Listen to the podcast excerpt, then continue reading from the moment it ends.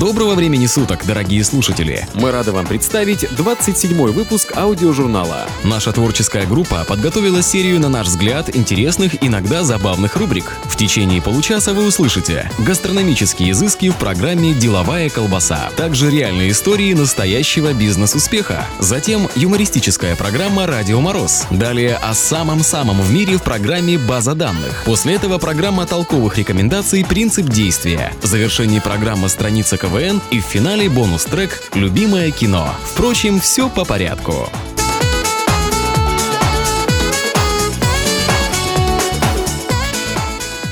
Маленькие секреты большой кухни. Полезные информационные добавки, а также соль и сахар по вкусу в программе «Деловая колбаса» печь, есть и подбрасывать блины, причем на бегу – древняя британская традиция грешного вторника. Это последний день английской масленицы, за которым следует 40-дневный пост. В отличие от России, в Великобритании масленицу всегда празднуют по вторникам, ровно за 40 дней до Пасхи. Местные соревнования проходят по всей стране, но наиболее известные из них бега в городе Олни, где, собственно, они и зародились, и, конечно, в Лондоне. Никто точно не может сказать, как именно в Олни появилась традиция блинных бегов. Легенда утверждает, что начало было положено некой домохозяйкой. Грешный вторник вторник она так увлеклась приготовлением блинов, что совсем забыла пойти в церковь на праздничную службу. Опомнилась она только от звуков колокола. И как была в фартуке, чипце со сковородкой, на которой все еще лежал блин, побежала в церковь. По другой версии, блины были чем-то вроде взятки звонарю, чтобы служба, начало которой отмечает колокол, состоялась пораньше. Церковный звон означал окончание работы и начало праздника.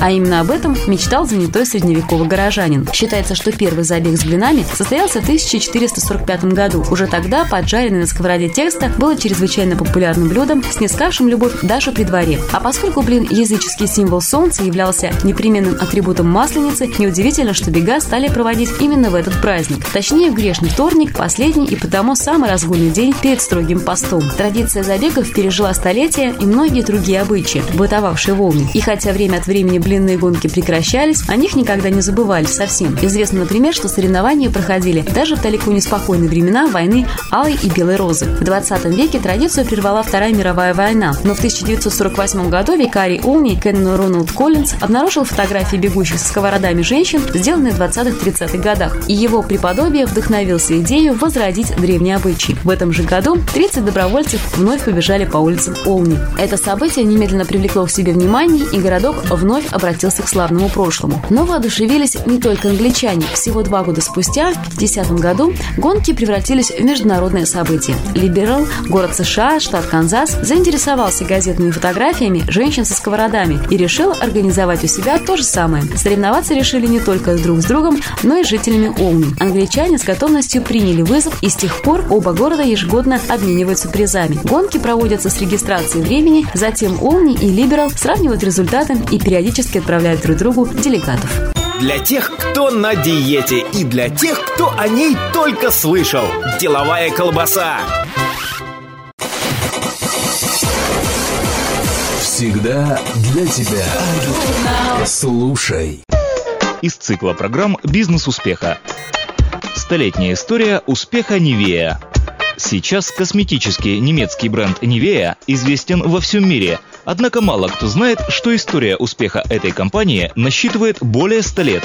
Рождение компании произошло в 1890 году, когда доктор Тропловиц Оскар купил небольшой завод в Гамбурге, назвав свою компанию Байерсдорф. Аудиожурнал. Свой первый капитал бизнесмен Оскар заработал на продаже медицинских лейкопластырей и ряда других фармацевтических товаров. Однако настоящий успех в компанию приходит после сенсационного открытия первого водно-масляного эмульгатора – FC-Rita. Именно благодаря этому эмульгатору компания создает специальную основу, которая послужит базой для дальнейшего изготовления знаменитого крема Nivea. Это событие произошло в декабре 1911 года. Слово «Невея» означает в переводе с латинского «белоснежный». Этот крем очень быстро завоевал популярность среди женщин, так как обладал прекрасными питательными и увлажняющими свойствами. Первая баночка с этим кремом была весьма необычной формы для сегодняшнего дня. Она напоминала бутылку из-под марочного коньяка. Это было эффектно, но совсем неудобно. Поэтому чуть позже крем начали разливать по стандартным круглым баночкам, которые мы с вами сегодня видим на косметических полках магазинов. Компания Bayersdorf большую ставку делала на качественную рекламу. Первый рекламный макет для компании в 1912 году разработал известный художник Ханс Руди Эрт.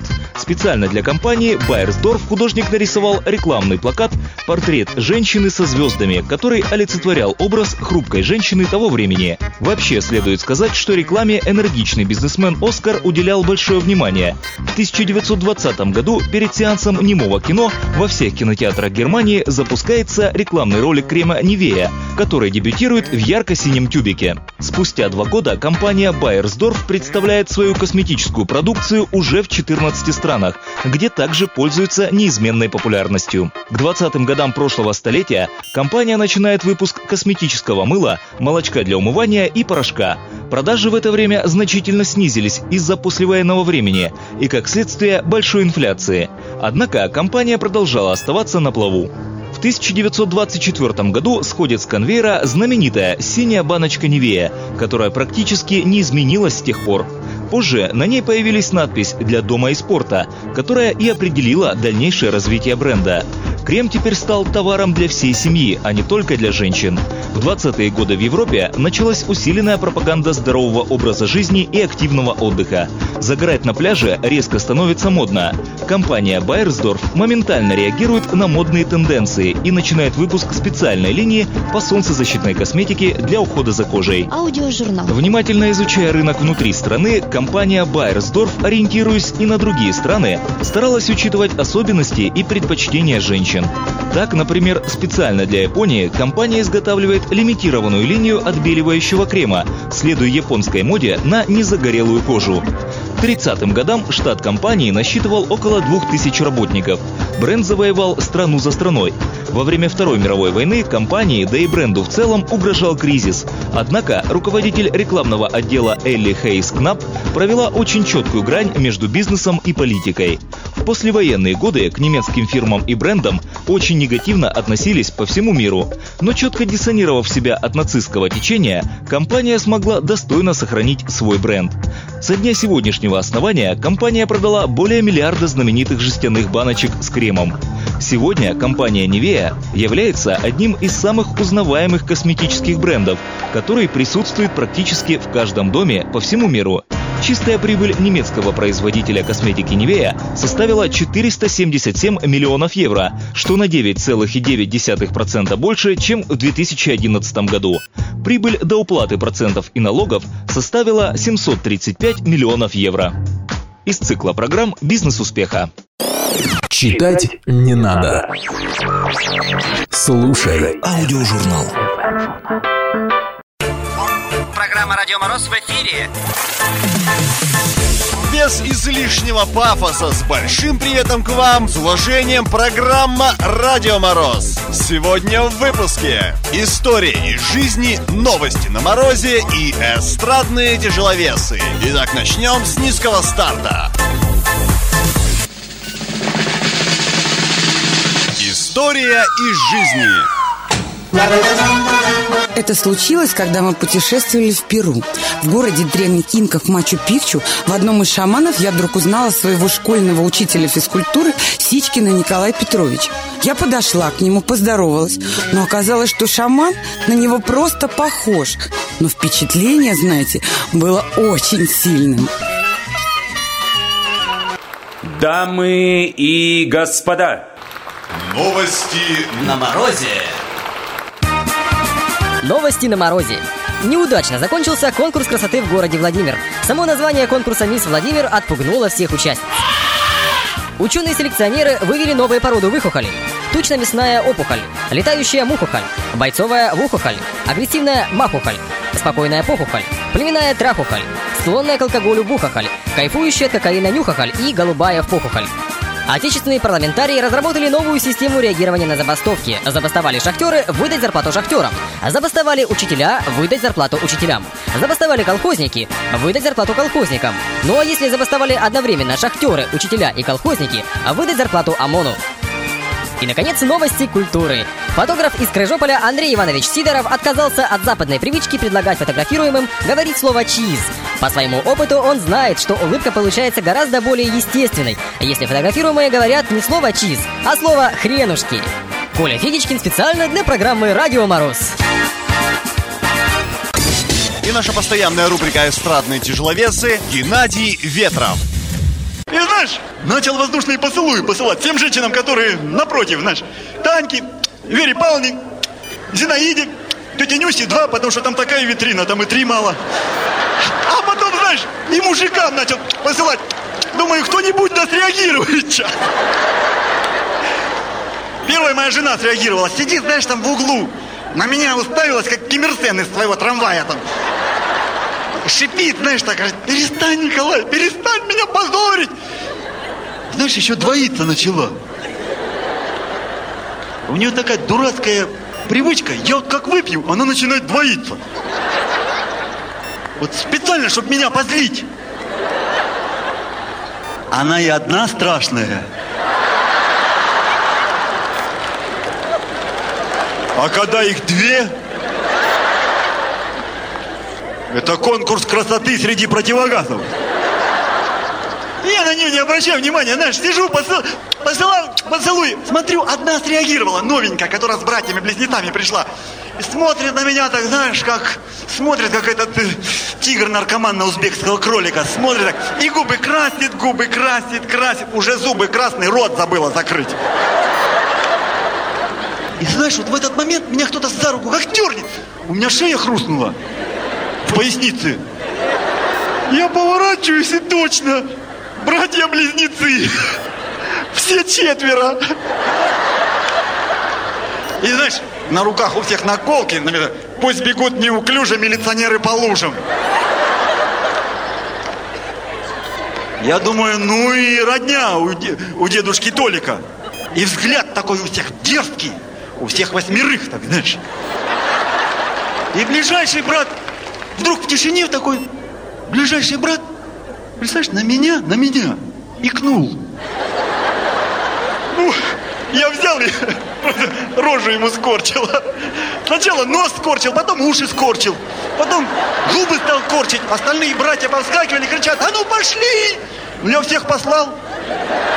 Распросят вообще. Смотрю, правда, пошли пятнами красными лица пошли. Потом пиджаки пятнами пошли. Потом стены. Оказывается, это дедушка Толик радостно кетчуп помашет и кричит, давай, сынки, давай! Началось! Но ему дали первому. Ну а на сегодня-то все. Услышимся завтра. Слушайте родителей, учителей и программу «Радио Мороз». Они вас плохому не научат. Лучше один раз увидеть, может быть. А нас лучше сто раз услышать. Аудиожурнал. Журнал. База данных. Аудиожурнал. Обо всем за минуту. Черепахи – долгожители. Ученые предполагают, что продолжительность их жизни равна двум-трем сотням лет. Например, в Аргентине на острове Санта-Крус живет черепаха, которая появилась на свет в то время, когда там побывал ученый Чарльз Дарвин. Она весит 300 килограммов и достигает в высоту 70 сантиметров. О том, сколько черепахи лет, можно судить по щиткам на панцире. Как и на стволах деревьев, на каждом из них откладываются годичные кольца. Аудиожурнал. 3 октября 1654 года было завершено строительство знаменитого Тадж-Махала, венец дворца. Он был спроектирован Советом архитекторов из Индии, Персии и Центральной Азии по заказу султана Шах-Джахана как мавзолей в честь своей любимой жены. Строительство продолжалось 22 года. Находится в Агре в Индии. Высота его 57 метров. Обо всем за минуту. Полет стрекоз может многое сказать о состоянии погоды. Если высоко над кустами плавно летит стрекоза, останавливаясь порой на месте, можно быть спокойным, погода будет хорошая. А теперь у того же куста летают не одиночные стрекозы, а небольшие стайки, летают нервно и скачками. Стрелка барометра остановилась у надписи «Переменно». Небо почти чистое, а стайки стрекоз увеличились, у них при полете сильно шуршат крылья, летают совсем низко. Не надо даже смотреть на барометр, скоро будет дождь. И действительно, через час-два он начинается. Аудиожурнал. В Оклахоме вам грозит тюрьма, если вы будете дразнить собак. В этом штате также женщинам запрещается самим стричь себе волосы, если они не имеют лицензии парикмахера. База данных. Аудиожурнал. Не пропустите самое интересное. Оригинальные идеи. Интересные мысли, толковые рекомендации. Программе «Принцип действия». Здравствуйте, в эфире программа «Принцип действия». Сегодня мы будем готовиться к званому ужину. Естественно, мы хотим, чтобы атмосфера была праздничной и чуть торжественной, а гости должны почувствовать себя уютно и весело. Для этого совершенно не обязательно накупать гору бутылок с экзотическими этикетками. Лучше то немногое, что имеется, правильно разлить, вовремя и к месту подать и с наибольшим эстетическим удовольствием выпить. Чтобы получился такой эффект, следует всего лишь знать несколько несложных правил этикета, относящихся к разливу спиртного. Вот, например, возьмем фужер для воды тот самый, который следует подать еще до начала трапезы. Возьмем и застынем в недоумении, ибо понятия не имеем, что же с ним делать дальше и куда его поставить. Между тем нет ничего проще. Ставят его напротив лезвия ножа в столовом приборе. И вот теперь, отталкиваясь от постановки этого фужера, ставим все остальные емкости для питья. Все они должны выстроиться правее фужера в порядке, соответствующем подаче напитков. Разобравшись, что куда ставить, определимся, что куда налить. Воду, пиво, вино, крепкие алкогольные напитки наливают только в бокалы из прозрачных прозрачного нецветного стекла. А вот белому вину можете со спокойной душой выделить цветной фужер. Легкие вина наливают в большие бокалы, крепкие вина в бокалы средней емкости, а аперитивы в самые маленькие. Шампанское пьют из широких бокалов на средней ножке, если вы не любите газ в напитке. Если же вам нравится, когда пузырьки газа ударяют в нос, пейте из высоких узких бокалов. А на сегодня это все. Удачи! С вами была программа «Принцип действий». Не нужно идти на принцип, достаточно просто его знать. Принцип действия. Проверено. Работает. Слушай, Вова. Журнал. Просто слушай. Всем доброго дня! Всех с наступающим Новым годом! Предновогодний, предюбилейный выпуск программы «Страницы КВН». Сегодня вашему вниманию выступление команды КВН «Утомленные солнцем». Естественно, перед Новым годом должны быть только лучшие фрагменты выступления команд клуба веселых и находчивых. Итак, финальная игра 2003 года. На этот раз ради победы в финале команда КВН «Утомленные солнцем» была готова на все. Итак, Великий Устюг, резиденция Деда Мороза. Я не знаю, тебе не видеть. Быстрее ищите мешок с письмами. Вот ну, он! Вот, давай что? Письмо Эрнста. О, отлично. Дорогой Дедушка Мороз, хочу, чтобы новогодний эфир был самым веселым. Константин Львович, ну какой дедушка, когда есть друзья?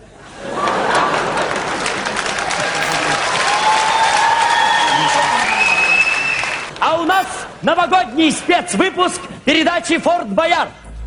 Форт Боярд, Боярд, Форт Боярд. Леонид, Ермольник.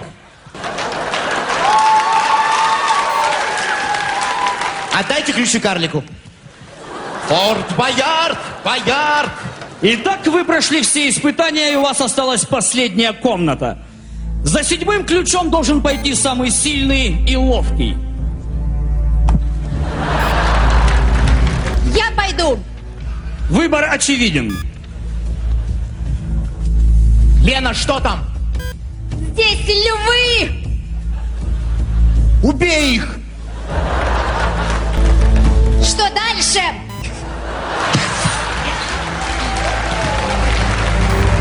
Иди направо! Здесь слон спит. Лена, ключ под слоном.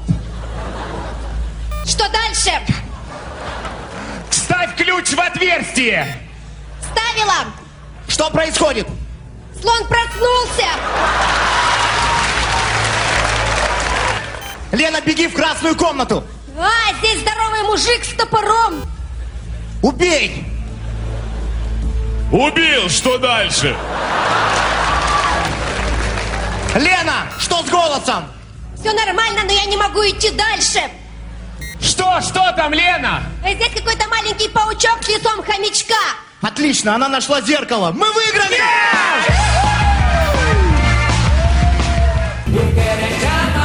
А тем временем наступил новый 1971 год. Итак, Юрий Грымов представляет фильм «Ирония судьбы» или «С легким паром». Ремейк.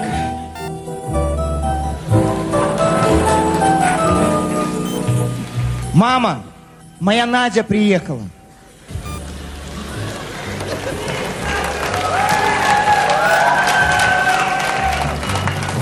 Почему не поднимается? Вот она. Красивая. А он кто? Кто он? Он! Он Надя. А она где? Кто она? Надя! Вот он. Я из Ленинграда.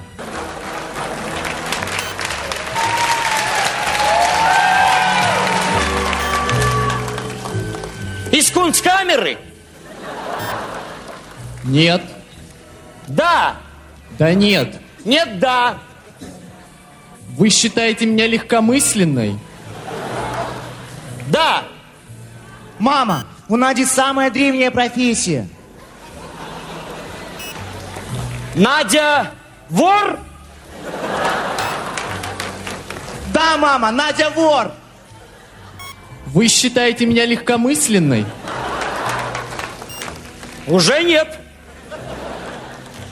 Дорогие Женя и кто вы? Моя Надя приехала. А что не поднимается? Вот она. Кто? Надя! Питерский!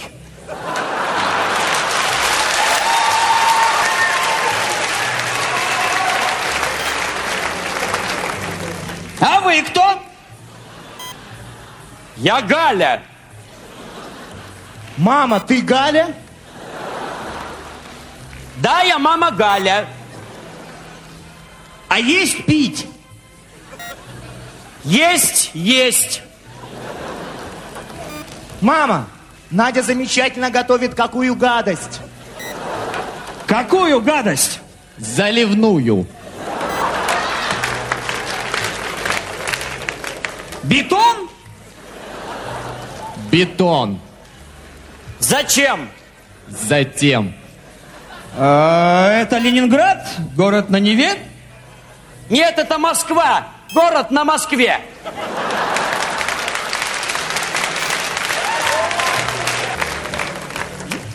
Женя, твоя невеста лысый вор из кунсткамеры, который готовит бетон?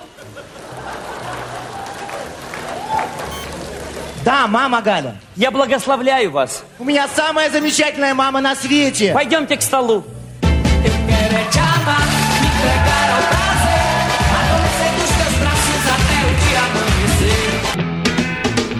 Вы прослушали фрагмент выступления команды КВН «Утомленные солнцем. Город Сочи». Финал 2003 года. За несколько минут до определения чемпиона клуба. И помните, дополнительные 5 минут смеха ежедневно продлевают жизнь на долгие лета. До новых встреч!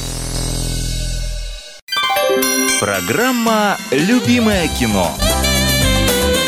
Кинолента 2006 года «Дикари». Режиссер Виктор Шамиров. Иду, иду, иду, иду, иду. Давай, давай, давай. Заходите, не стесняйтесь.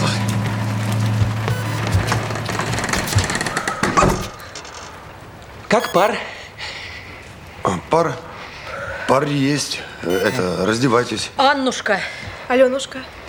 Толик. Женя выпить обещал. Какой такой Женя? Ну как, я болван. А, точно. Выпить. Да, выпить надо. Ну что, девчонки, раздевайтесь. Давай, красота, раздевайся. Ага. Э, Со свиданицем.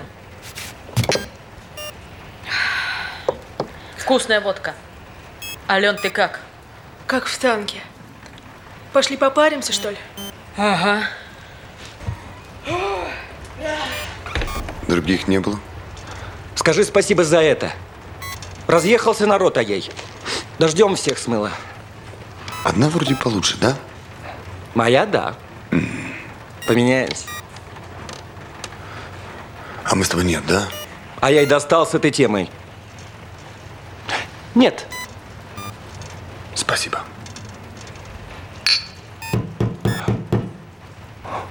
Может, директор обход делает?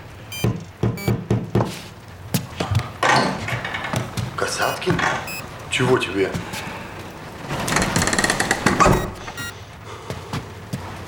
Я хочу помыться. Касаткин, брат, так не делается. Надо сначала договориться. А что, выгоните? От это ты приходи в четыре. Как раз наши все подойдут, и будет гораздо веселее. Мне нормально. Не одни, понимаешь? Мешаю. Можешь. Я тихо. Касаткин, брат, ну ты веди себя как бы. Мы взяли баню, договорились, заплатили. Мы не против тебя. Но говорим, приходи в четыре. Я тоже в другой раз возьму баню. Приходите, пожалуйста, когда хотите. Ну, сейчас мы взяли. А в другой раз я возьму. Касаткин, я тебя умоляю, дай нам два часа. Мы не одни, у нас женщины. Приходи в четыре. Я хочу помыться. Касаткин, мы к тебе хорошо относимся. Мы тоже хотим, чтобы ты помылся. Мы не против, что ты торчишь у нас на стоянке целыми днями. Что ты обедаешь с нами, что ты ссышь на тропе и порвал гамак. Мистер даже простил тебе, что ты выпил все его пиво тогда. Да. Пожалуйста, продолжай это делать и дальше. Но сейчас. Сейчас мы умоляем тебя. Дай нам эти два часа. Ты меня понимаешь? Я что, мешаю? Да! Да! Я хочу помыться. Я тихо. Мальчики, ну где вы там? А это еще кто? Аленушка, это Касаткин. Он уже уходит.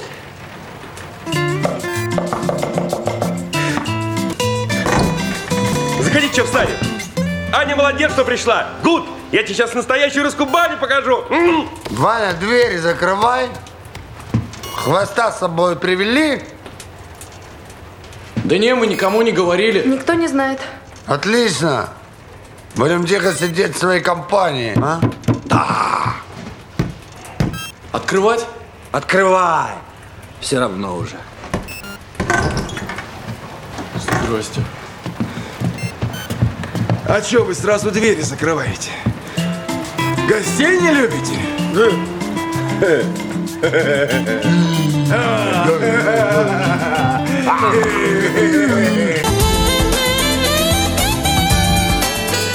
Ну вот и подошел к концу выпуск нашего аудиожурнала. Спасибо, друзья, что вы были с нами. Надеемся, вам понравилось. До встречи через неделю.